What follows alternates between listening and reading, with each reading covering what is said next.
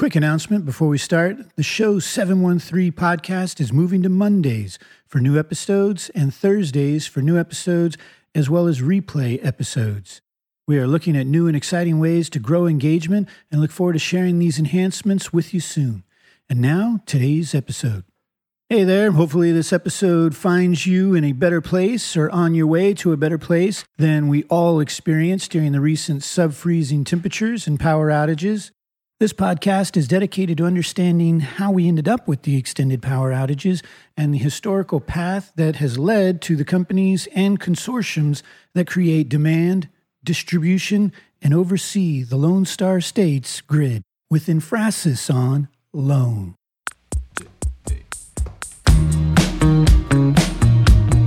So, welcome to the show again. Shannon, how are you? I'm very well. How are you? We've made it. we did. We are on the other side of freeze. Made it through the ice apocalypse of 2021. Yeah, it's almost like David Beckham kicked the earth a gazillion miles away from the sun, and then all of a sudden, Pele from the ethos kicked it back into coherence, and here we are uh, all this Whoa. time. I appreciate you rolling a soccer metaphor into you know this early into the podcast. That's awesome. Yes, most definitely. But uh, so yeah, so how did you uh, fare? Yeah, we were really fortunate. Um, we had actually replumbed our house with PEX pipe several years ago um, and got new joints. And so for us, we didn't have any pipe problems, but we were without power and water for about 36 hours. At the end of the day, the reality is it wasn't much more than a just a kind of a big headache and inconvenience compared to what a lot of other people experienced in the state of Texas. We feel really fortunate. I, I had both friends, family, and a, you know, broken pipes, and they're ripping out drywall and repairing things, and it's a mess. I had one friend where they had to go get a shop vac because water was in all five bedrooms of their two-story house, and uh, obviously, and then there are the horror stories of the people who had far worse problems, including the people that didn't make it. Yeah, that's know, tough. Did, I don't know what the final death total was, but it was probably north of 30. It's getting up there, yeah, for sure. Of course, there's the one child, I guess, that maybe hypothermia, unfortunately. Yeah. Did you drip the pipes? Did you cut the main? What did you? How did you go through? No, we didn't. I mean, we uh, we um, wrapped all the pipes. We drained it. We have a sprinkler uh, for one part of our yard that we drained as per spec what you're supposed to do before a freeze is, is, is drain the sprinkler system. And then, you know, we, we drip the, the pipes the first night, I think more out of habit than anything else. You don't really have to with PEX, but uh, it probably wouldn't hurt anything. Of course, then we got uh, our, our local uh, water authority. So we're, uh, we're in a part of Houston uh, called Clear Lake, and we have our own water authority down here. And oh, nice. they they actually released a statement asking people to stop dripping the pipes because it was adversely affecting water pressure. So, oh sure, uh, one of the one of the water issues that we experienced. Yeah, we had a pipe burst as well, and uh, definitely done a lot of investigating. And certainly, pipes can break from freezing, but a majority of the pipe breaks occur when you just you know unleash, you know, turn on the water full pressure or something, and that's what causes the burst. But as long as the pipe can freeze and keep going back and back and back, then uh, then it has a place to go, and you can hopefully either thaw it from the tap outside or wherever, and and let it keep going. But but I think a majority of the people, when the power came back on, they're like, man, let's, you know, I'm thirsty, or let's get a shower, and I think that's where a lot of them, or they were out of town too. But I think next time, I think we'll just drain either the main, obviously, or even from the street. People are saying so. Well, I think people were didn't really know quite what to do. It's not uh, something that Houstonians. Uh, I mean, I can't speak for people in like Amarillo or Lubbock or some you know north of Dallas, some places that, in Texas that get very very cold on a routine basis. But in Houston, it's not something that that people in this city have a tremendous amount of experience with. No, but we have always, like you said, been told to drip. But I never heard anyone say, you know, drain the pipes and then you know turn it back on when it warms up during the day or something like that. So, but uh, but those are all symptoms of what we could have done, should have done. But uh, I think ultimately, um, certainly in my area of Houston, which is right there, kind of at the Beltway and 288 in Pearland, and I think that we were, uh, you know, hit on the wrong side of the eight ball when uh, the power was out for 36 or 32, 34 hours in the single digit freeze. So I think there was going to be a, a tough battle from there. And, and we're hearing that, you know, we were minutes away from maybe the whole state being out of electricity for a month. But, uh, but what are you hearing and what do you think about any of that? Well, I heard the same thing um, that you did. Um, and uh, I, I, I, ERCOT had so, just for those who may not know, there's a the way that the um, electricity grid works in Texas is that you have um, a regulator called uh, the PUC or the Public Utility Commission of Texas. PUC or the PUCT, it's the same thing. Sure, it's not POS. Yeah, well, so they're the ones that provide. They're they're the regulator, so they're involved in legislation. Um, they're supposed to ensure uh, fair competition. Um, they're supposed to ensure resolution of customer or consumer complaints and so on. And then they regulate um, an organization called ERCOT, E R C O T. Okay, I've heard a lot about that. And yeah, so ERCOT does the. They're a sort of a nonprofit corporation that handles all of the operation of the grid. And that when people say the grid, it's not like there's a big circuit board underneath the state of Texas that just powers stuff. The grid is is it's generators connected to transmission lines that are connected to distribution companies, and those distribution providers, like in Houston, would be CenterPoint. Okay. And so all of these things um, are, are sort of interconnected, and ERCOT manages the operational side of that. So ultimately, ERCOT would be the organization responsible for things like proper winterization of generators and transmission lines and so on, which was certainly the fault in this case of what what actually happened was that you had actually not just generators but transmission lines freeze. But they're they're the agency, right? They're not actually running the lines or anything like that. It's more of kind of an umbrella. So that's correct. Yeah, there's lots of companies involved in lots of organizations, but ERCOT is the is the sort of the overseer of the operation. They're the, they're the one that ties the whole grid together. So you can be a generation company, and a generation company might say you own 10 power plants, and that's that's just what your company is, right? Your company is overseen at some point by by ERCOT and and the PUC T. So it is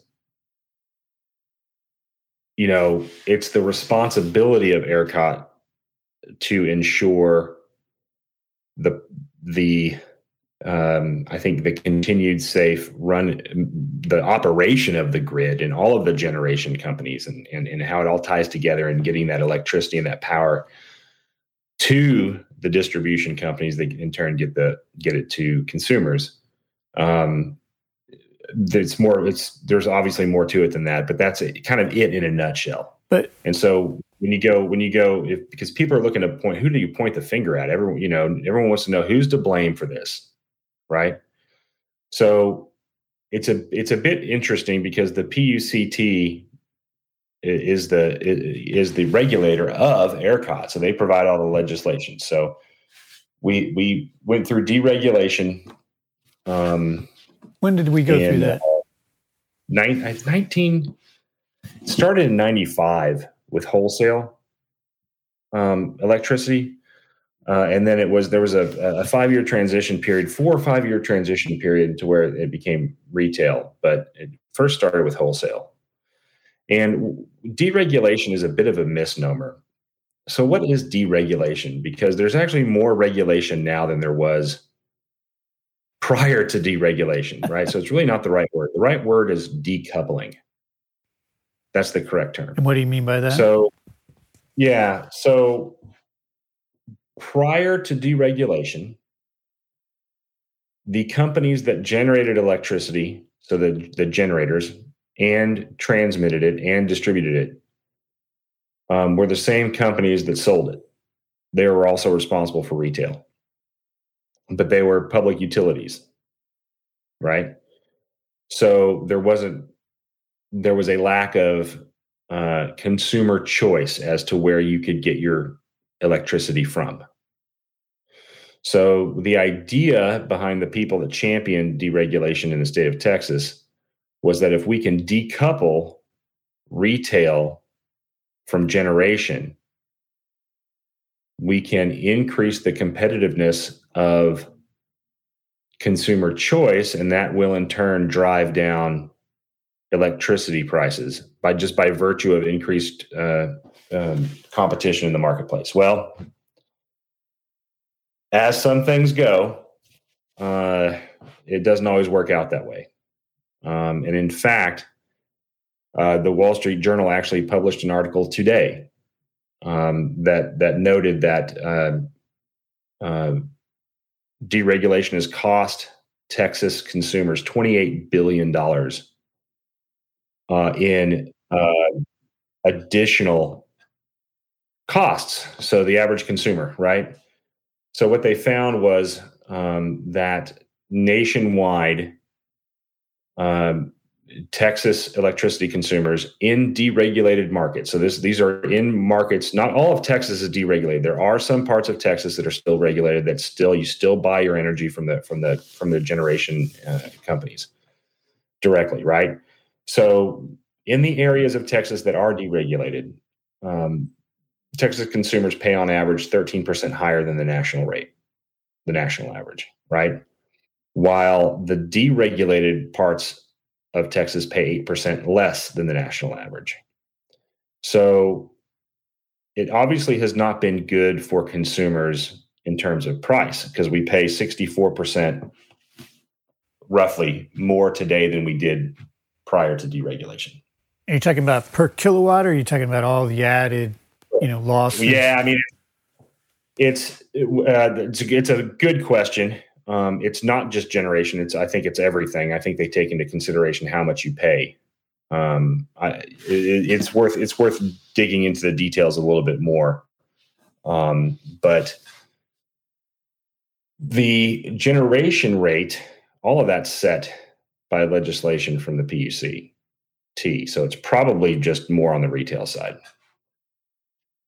Um, and of course, what what what people say is that well, the generation companies are still public utilities, and they still don't have an incentive to uh, innovate, improve performance, and so on.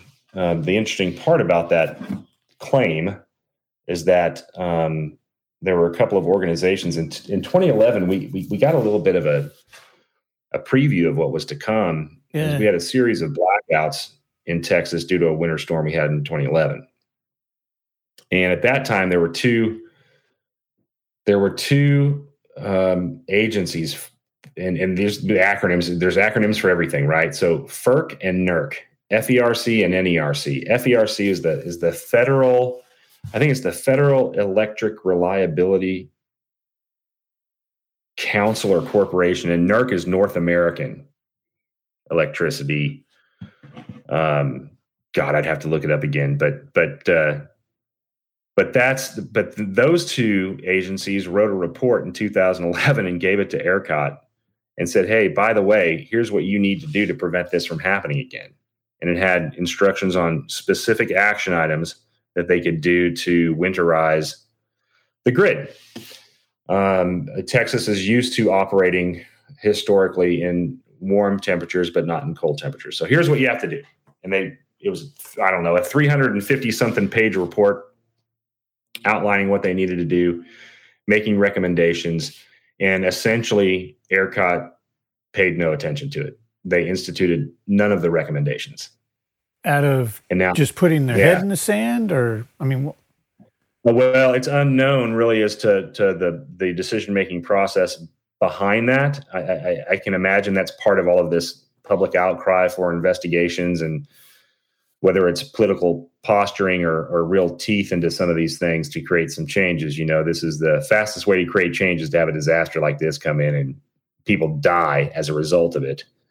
Um, they've already had, as of yesterday, it may have been today, five board members of ERCOT resigned. and weren't some of those not even living in Texas?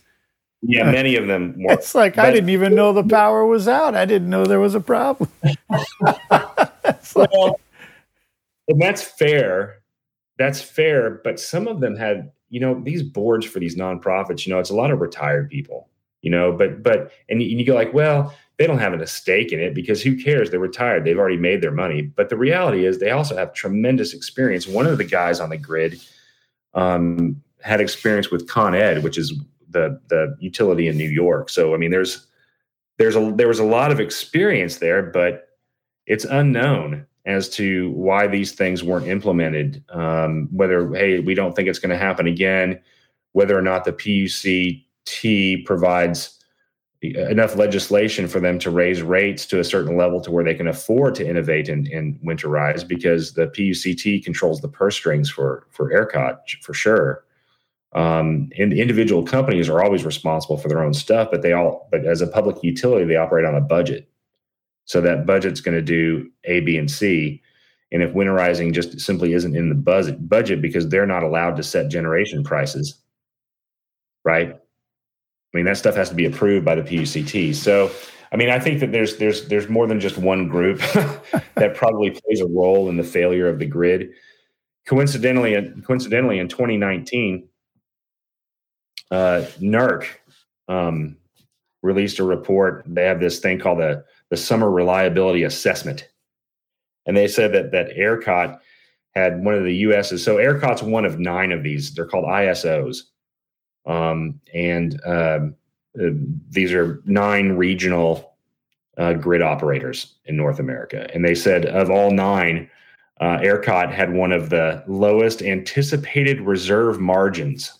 So this is the, actually the the margin of unused electric generation capacity, right during peak load. So the least prepared to deal with uh, a spike in use is ERCOT. And so we knew that also in 2019. Man. And the you know nothing nothing nothing was done about it, but the, the, the report found that ERCOT just was the only part of the country that didn't have enough resources to meet peak demand even in summertime and that's when we operate the most in in, in texas for sure yeah Houston, certainly. So it's unknown. Uh, it's easy to say that it's so and so's fault or this person or that person, but I think it's a combination of several things. Um, it's it's frustrating to understand that when retail was decoupled from generation, that all that money that retail suppliers made uh, it's I don't know how much of that makes it back to the generation companies through just you know state taxation or some other method of of of getting that money back there. But you know, we, when you're paying 28 billion more for electricity and barely have enough to get by, you just wonder you wonder where's the failure in that economic model. Yeah, it doesn't seem.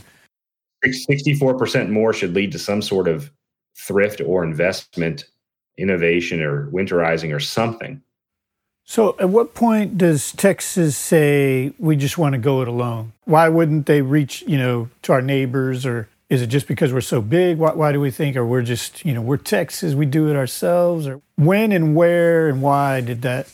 Those are all all good questions. Uh, it's it's a complicated thing, but my understanding is that a lot of it is is legislative. So there's a difference between um, state regulation and federal regulation. And when you're intrastate, so you're within a single state, um, state regulation, so the PUCT suffices. As soon as you conduct commerce interstate, so if Texas, for example, wanted to plug into Oklahoma, there's a famous thing where they tried this and there was a big lawsuit that came in and, and they sort of, I, I, don't, they didn't find it sufficient, but um, then then it, it, the industry itself could be regulated federally and so it's possible and i'd have to do more research in this but it's possible that um, the idea was not to have federal regulation inside of texas or have as little federal regulation as possible inside of texas when it comes to the electric grid yeah, it does seem to be a theme. Yeah, and part of it too was with deregulation and and going our own way, and um, uh, Texas wanting to take care of Texas. Uh, there's a you know there's a big frontier mentality politically in Texas to this day, and there's a lot of individualism and kind of go it alone mentality, and I think that probably plays a role. But um, I, my understanding is that we're we are connected to other grids. We're connected to the Mexico grid, for example. Oh, okay. Um, but when you have such peak usage, or, or in this case, lack of supply, it doesn't really matter, especially when some of these other um, grids that we may be connected to are having supply issues of their own. Yeah, I mean, it seems like they didn't even have like. I mean, it was it a supply issue? Like originally, they're like, okay, we're going to start having some rolling blackouts. You know, hour on, uh, hour off, three hours on, or however. You know, just enough so you can a keep up temperature wise, but also you can keep up from your pipe wise as well. And uh, at what point and why did that just, I mean, just everything froze up, or did they just not start the, the rolling soon enough? Or well, I think that that they would ERCOT would tell you that they started it in the nick of time, as you alluded to earlier. Um, and, and, they said that they were minutes away from a situation where if they did not make a decision on some of these rolling blackouts, that it could have parts of Texas could have been without power for a month and, and that changes everything substantially. However, it is true to say that it is strictly um, a supply problem, but supply also means generation. So when you have, you know, and the, the thing that chaps my hide a bit about this, the, some of the political pundits, the punditry out there on on cable news and social media, suggesting somehow this was a failure of um, green energy initiatives within the state. Um, green energy, uh, according to ERCOT, really only represents about a third of the entire grid. Yeah. So the other two thirds of the Texas grid are coal, natural gas, um, nuclear, um, things like that, right? And so what you had is you actually had coal plants, and this happened in 2011. So you had you had coal generation plants freeze, you had natural gas generation plants freeze, you had pipelines that transmitted um, the energy, like natural gas pipelines froze. And so you just you couldn't generate the energy and then you couldn't transmit it. And so it was a supply issue for sure. We couldn't we couldn't number one, we couldn't generate the energy, and then two, we couldn't get it supplied. I think once the electricity gets put on the grid, I don't know of any any issues that I can recall of of sort of that particular distribution failing. I just don't think that the supply of electricity to the to the grid mm. was what was affected um, from from a generation standpoint. Yeah, I can say uh, I've traveled up to the Indiana area, and we've driven up and down Chicago, down to Indianapolis and stuff, and and they've got uh, turbines, wind turbines, as far as the eye can see, and I know that their temperatures consistently get way colder than ours and uh, and they seem to keep the lights on. I've never talked to anybody there that's like you know they were out without power for 30 hours or anything like that. So oh yeah, so yeah, I'll I do not think that's a better. valid thing. Huh? Steve, I'll do you two better on that front. Okay. Norway. They're all about pretty cold. it does get pretty, pretty cold. They got yeah. some turbines up there.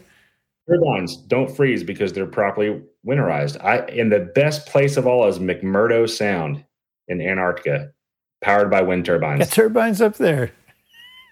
That's pretty sub zero there all day round, isn't it? Yeah. Yeah. uh, so it's, we, we, we know it's easy to do.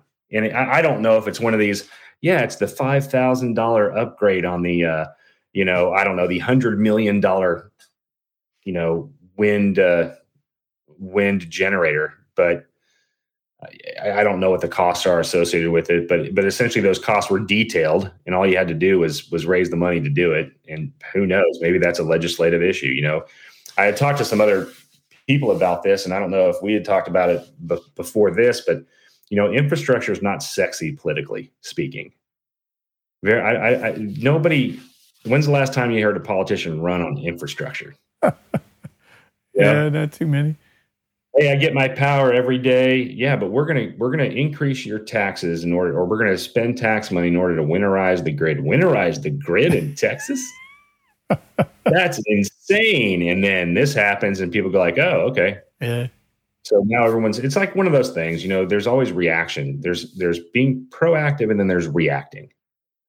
And so a lot of things in the public interest are always they're not really proactive. They tend to be reactive. Something gets messed up, and then okay, well, we got to fix it. How much is it going to cost? Yeah. So um, I've heard you use the word utility, and to me, utility means some sort of government entity or some. So I don't want to get into Ted Cruz's vacation schedule or anything like that, but uh, at what point should the governor have, you know, said, "Hey, you know, should he have phoned in and said, ERCOT, you guys got this," or, you know, was there any kind of disconnect there, or is ERCOT such a its own entity that nobody could have said, "Hey, I need a report knowing that you guys are going to be on this"? Well, are, are you speaking from an expertise standpoint or an accountability standpoint? Um, I think more of an accountability. I don't know of many legislators that would label themselves as experts. so yeah, I, I, don't know what Greg Abbott knows about all this. Uh, I certainly haven't talked to him about it, but I I think um, from from an accountability standpoint, it's one of those things where you where you go like, well, we have these organizations set up. I mean, half the half of their whole purpose is to be accountable for X, Y, and Z, and and you, you just hope that that you know they that they do it. Um, the the accountability issues, in my mind, don't stem from the events of this year. They stem from the events in 2011 and 2019 when we had we had information we could act on. Um, when when we get these little previews of of things to come, and and it wasn't acted on, and I mean that's not a news story. I mean think of all the think of all the things that we experience in life where it's like, yeah, we knew about this beforehand and didn't do anything about it. Now we have to. So I don't know if if if, I don't know that there was any lead up to it. Um, I don't remember anything in the news cycle that was, hey, ERCOT's meeting today to talk about rolling blackouts. I mean, it just kind of happened and then it was announced. And, and I think ERCOT even admitted that it had been a last minute decision for them. And they were they were thinking of how to how to cr- create the least amount of harm with some decisions that they felt that they absolutely had to make to preserve the integrity of the grid as a whole. Um, they probably did the best that they could. Now it's unknown, but they probably did the best they could under the circumstances. The issue is, is they also happen to control some of those circumstances or being prepared for some of those circumstances. Um, I mean, the PUCT just has to write legislation, and ERCOT just has to, you know, um, operate it. So I, I don't know.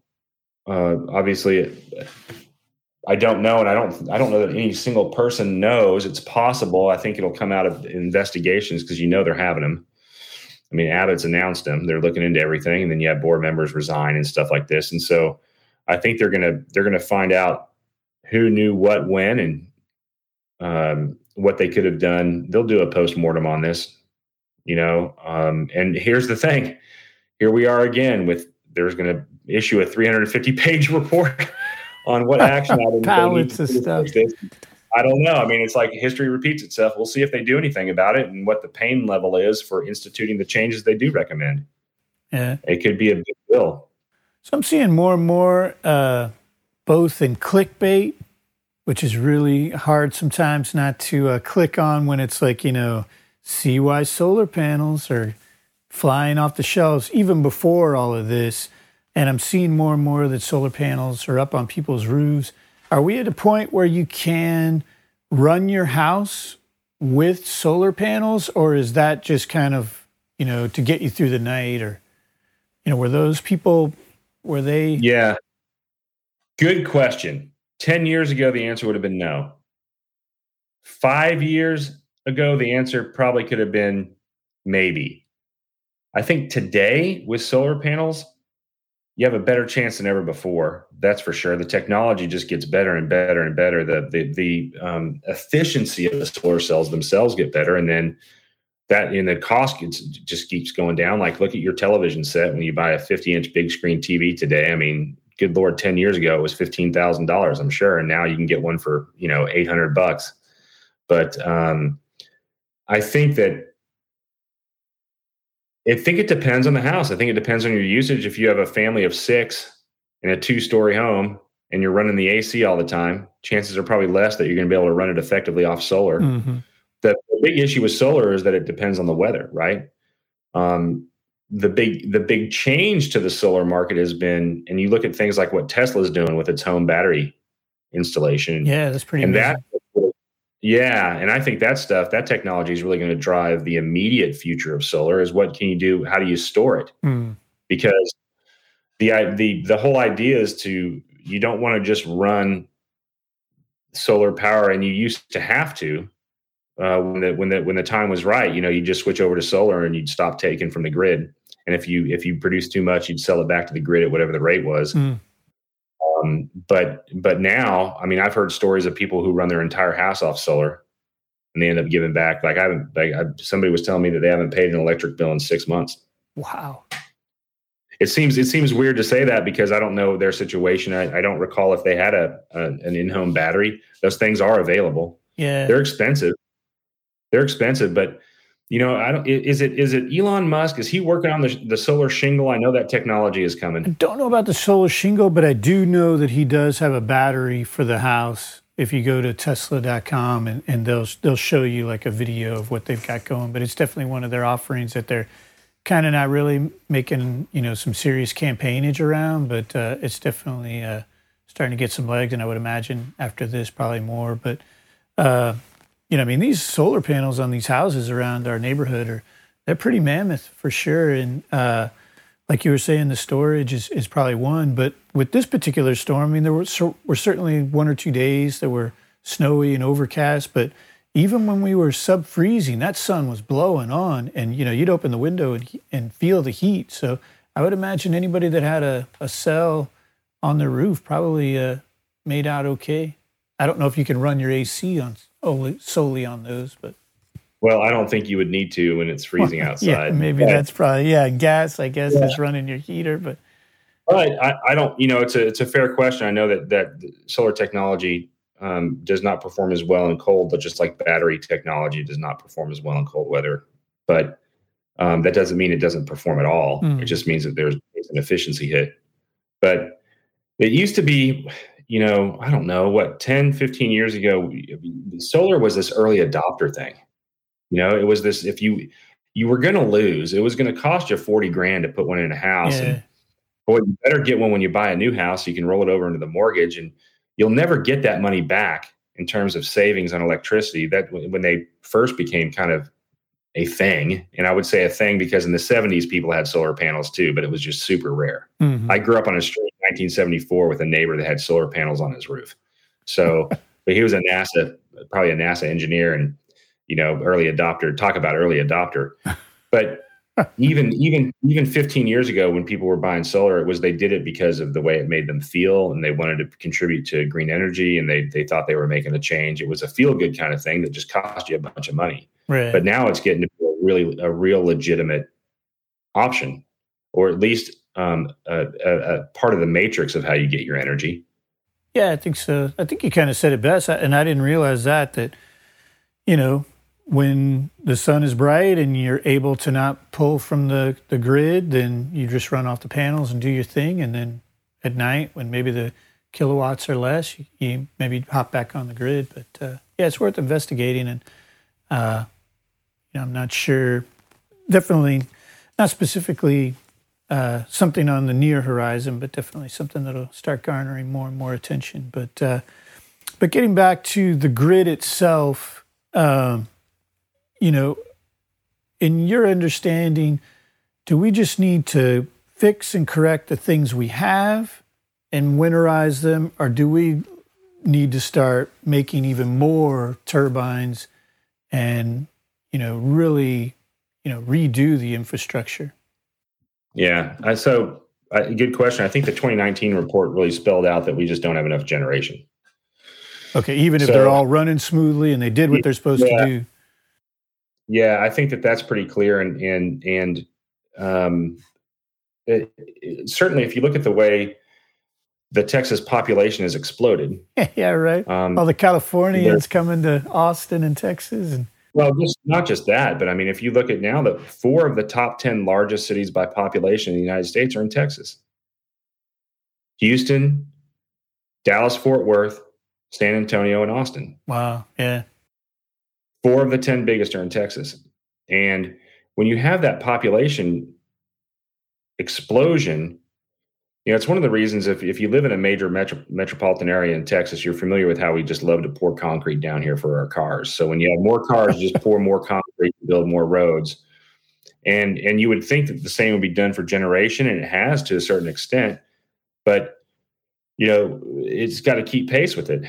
Um, you know, you try you try different things to find more economic ways of of making power, and you got to have more power. So you can't, you know, you can't just use fossil fuels for everything. It's it's not sustainable, and and uh, as, as much as a certain industry would probably have you believe, or certainly would, would like you to use it. I mean, we don't want to we don't want to end up like uh, like China or India with a with a, a, a, public health crisis on our hands from from pollution. Yeah, definitely.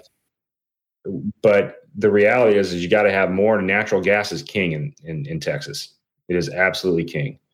Um, I think that the to answer your question, the two answers are one, yeah, we need to fix what we have now. So we need to winterize what we have now, and that solves that problem.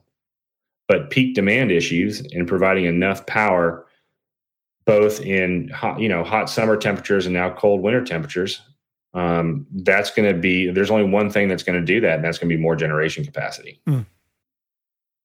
You know, and so if you if you consider these reports, you know they're probably looking at 24 hour capacity, just going going and going and going and going and not ever turn it off, just pumping out be 100 percent.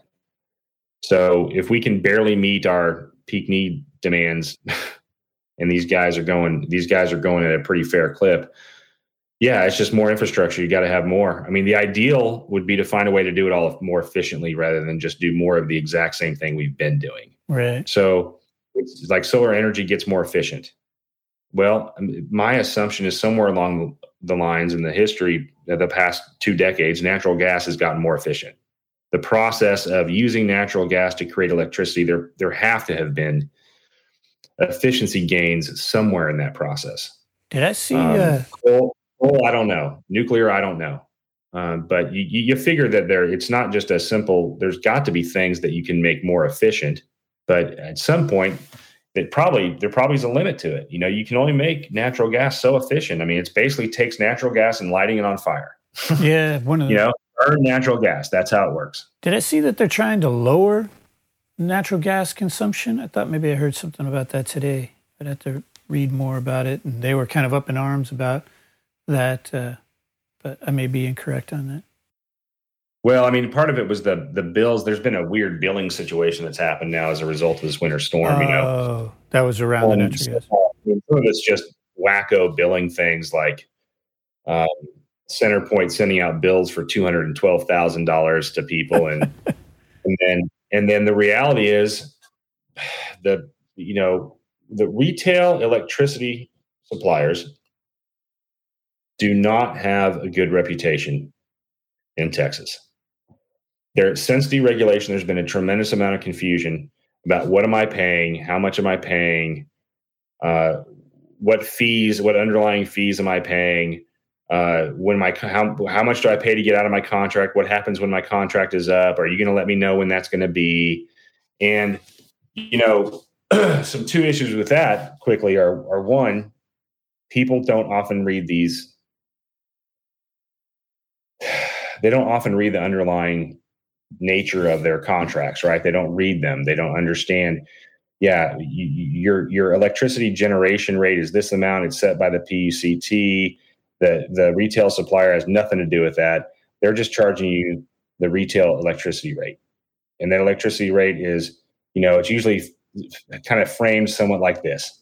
Uh, it's X cents per kilowatt hour based on Y number of kilowatt hours per month uh, there is also an underlying base usage fee uh, of X dollars a month. Um, and then there is, uh, then there'll be, you know, any supplier might have 50 different plans to choose from nights and weekends free. Yeah, for the variable rates, fix this, that, and the other. and it's really really confusing. Uh, and a lot of people just see that you know, the the the regulators PUCT has gotten out there and tried to provide a simpler way to understand what what you'll be paying, but it's still complicated. And the the retail electricity suppliers are to blame for that. I mean, they use that as a quiver in their arrow, you know. Um, and you, oftentimes, the biggest thing is your contract expires, and then you're put on this really expensive variable rate. Because what happens is these suppliers typically, when they buy, they don't they don't take their Ford Bronco to the generation company and load up on electricity and take it back to their business. You know, that's not how it works. You sign a contract usually, and it's a long term contract. And these retail electricity suppliers say, okay, we're going to buy this amount of energy at this at this price. And then the suppliers go, or the, the generators go, okay, we're going to we'll we'll we'll provide that to you at that rate, that much at that rate. Mm.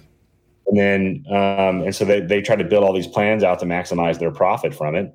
But if you're not on contract with them, they're just going to give you whatever the whatever the going rate they could get, I guess.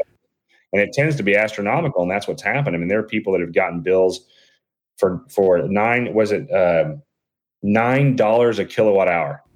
Whoa! So when you might be paying thirteen cents otherwise, wow, twelve cents, eleven cents. so are those going to get expunged, right? or are they going to? Well, Governor Greg Abbott has has issued a, has strongly recommended, and I think I think uh, the PUC has strongly recommended that those those bills not be sent until the issue is resolved. uh, I, I, don't know that it's there's any sort of official moratorium. It's it's more just like, hey, we're really recommending that you guys don't send those out right now because that's that's probably why. Uh, but but it is in fact what people signed up for. The issue is nobody expected even the even the retail electricity companies n- didn't expect this to happen. So they're just billing what it cost okay well that sounds very reminiscent of uh, the housing debacle 2008 when people are like oh i only do 2% interest. Oh yeah well what about the third and fourth year when it goes up to 8 and then 12 and- oh, like yeah like the balloon or something. Yeah. yeah, it's almost like, oh, it'll never get that high. You'll sell yeah. before then or Right. Yeah. Right. And it's it's you know, and then and then you're kind of encouraged to play the game too. Yeah, they you do gamify it, yeah. Yeah, you sign up for this company for 12 months and in month 11 by your by your uh, the date that you have you're required to tell them you don't want it anymore then you, then you go get the introductory low rate at some other yeah electricity company and people are changing every 12 months and then they get caught if they make a mistake they get caught up in the game that they tried to play. There's a there's a company that'll help you play that game uh, energy ogre. It's a energy ogre huh? It's a software uh, company that basically knows all the plans and they're kind of like your electric agent and uh, they go out and shop you know the best uh, plan for you and then you pay them ten dollars a month to always be shopping for you. And, uh, oh. So yeah, it's an interesting model. I don't know, but uh, that is interesting. Well, uh, you know, it's all part of it. Where there's where there's a you know supply and demand, right? Yeah. There's a demand to be able to play the game. Somebody's going to supply that. So, uh, so as we kind of start wrapping things up, it, we've got the information out there. We've got an awful week We've got people that have unfortunately perished. We've got pipes. We've got, I'm sure it'll hundreds of millions of dollars. All this is going to go, displaced families. Where do we go from here? What can people do that are listening to keep this in the forefront of the news cycle, but also, you know, do we need to lean on legislators? Do we need to all start uh, emailing ERCOT? Or how do we make sure that we don't, you know, 10 years ago, they said, "Hey, we got a problem," and then it just kind of you know something else came up. Uh, it's a, fair question. I, in any situation like this, you know, when you say something like lean on legislators, I, you know, what does that mean? You know, a lot of these, a lot of people are frustrated and don't really feel like they have much power to lean on legislators. And, you know, I, I guess, I guess we can storm the Capitol or do any number of other things to vent our frustration with the way things are done. But, um, you know, I think I think that there's a an element of that where you got to put pressure on people, or just uh, you know, if people think that the vote's the only thing that matters, then you got to elect different people. But because nobody runs on infrastructure promises, typically it's hard to know, you know, who that person is. I think I think that there's going to be a tremendous amount of public pressure and political pressure to make changes. I mean, when people die, things tend to get noticed. Um, this was a miserable experience for millions of Texans, miserable. And for some families, it's a permanent scar because of what they have to deal with in terms of loss of life. So it's I don't know what the answer is, and it's it's it's awful to to say that because I we have the answer. Winterize and increase generation capacity. The problem is that costs money. Okay, so who's going to pay for it? We live in a state, right, with no state income tax that is very, very business friendly. So we tend to, you know, the number one taxpayers in Texas would be big businesses that we give enormous breaks to. And then, you know, people don't want to pay for things. They feel like they're taxed enough. They're taxed through the guilt. Every time you turn around, there's a tax on something. So when, when you go like, well, it's going to require more tax money, I think I think the issue is you're just going to have to take it from somewhere else. I, I don't know. We're going to pass a new tax or we're going to increase taxes on something to fund this. I don't know what the budget cycle is going to look like, but there's going to it's going to have to be addressed. There's with with you know people can I don't care whether people believe in global warming or not. Extreme weather is increasing both both during the summer and the winter, and it's just it's happening. So you, you don't have to have a debate on um, on, on the cause of it. Uh, it's happening, and we need a solution. And so the solution is going to be more generation and winterizing. That's the immediate near term solution. The only other thing that you could conceivably do is to get people to use significantly less energy. But without any some some corresponding, you know, magical efficiency that comes along in people's everyday lives, that's not going to happen. You know, you, you, you just we we know what we need to do. We just need to have the political will to do it. Yeah, converse, uh, conservation definitely uh, isn't a word tossed around a lot in Texas, unfortunately. But okay, well, yeah, well, I definitely uh, appreciate uh, your time and uh, understanding of this and uh, having a conversation about it because, uh, like you said, it definitely needs to continue, and it yeah, it needs to be more than just a uh, a few week type situation. You know, hopefully they'll create a a project timeline that we can check back with them before the next storm or the next winter for sure. Yeah, I mean, you know, and, and remember, we also know exactly what it takes to do this because we have other states in the uh, in the country that go through serious winter weather all the time and never have a problem. Yeah, they never drip pipes so, too. I mean, could... it's not a secret. It's not a secret. It just it's just it's something we need to do, and we just need to you know, I, I don't. It's difficult to get people to be proactive, but it's now no longer a proactive situation; it's reactive. Yeah. Well, cool. Well, we'll leave it there. And uh, anybody looking to uh, go long on a stock, I would find out who makes PEX pipe. they uh, they will definitely be doing some serious business over the coming months. So uh, I've uh, I've now got the blue pipe in my house, and uh, I look forward to hopefully not having to think about any more frozen pipes. Yeah, peace of mind is a good thing. awesome. Thanks, Shannon. Hey, thank you very much, Steve. It's always a pleasure.